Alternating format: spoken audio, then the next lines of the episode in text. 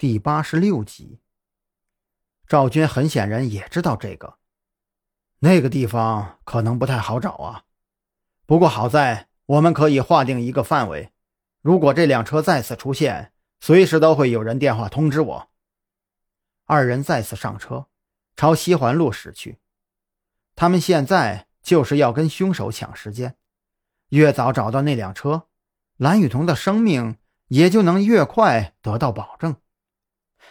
蓝雨桐现在的状况非常危险，只是我不知道凶手究竟为什么要抓他呀，甚至还去翻他的家。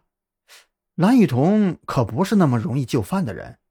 这么说的话，凶手可能早就知道了他家的位置。至于凶手费了这么大劲，竟然只是去他家里找一张照片。张扬的脑海中猛然间闪过一道灵光。他好像抓住了什么，呃，赵队，昨天那张照片还有吗？有，嗯，不过没有原版了，那东西被我连同笔记本一起放在局里，留给王啸天那小子去研究了。不过翻拍的照片我这里还是有的。说着，赵军就把手机递给张扬，打开相册第一张，应该就是了。张扬找到那张照片。他的目光在这张照片上仔细搜寻着，很快，他的眼神就聚焦在了照片的第二排那个身穿红色花格子衣服的小女孩身上。这个小姑娘看起来只有六七岁，只是照片比较久远，人脸已经比较模糊了。但是张扬心里已经有了明确的猜想，看到这个小女孩的一瞬间，他几乎就可以确定。小女孩的眼睛跟蓝雨桐很像，这就是她小时候的照片。小女孩左肩上还搭着一只手，手来源于她背后的一位成年妇女。但是除此以外，再仔细看周围，张扬却没能找到与这位中年妇女表现亲密的人。我好像知道了。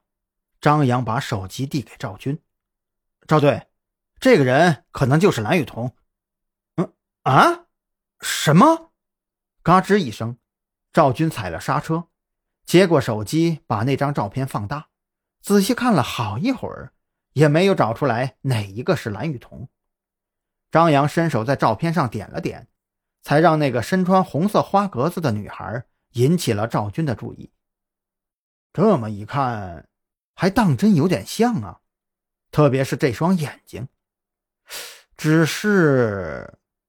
赵军明显有些疑惑：“蓝雨桐跟这个案子有关？这不太可能吧？”但是张扬既然这么说了，就一定有不小的把握。经过这几天的接触，赵军非常愿意去相信张扬的判断。只是，如果蓝雨桐与这个案子有关的话，他为什么不说呀？作为一个刑警，他应该非常清楚。自己提供这些线索对我们能有多大的帮助？张扬也在想相同的问题。这些问题啊，只有等他回来以后再问了。现在我们当务之急是要找到他，一定不能让他再出什么危险了。呃，不过他的家世我倒是可以问一下。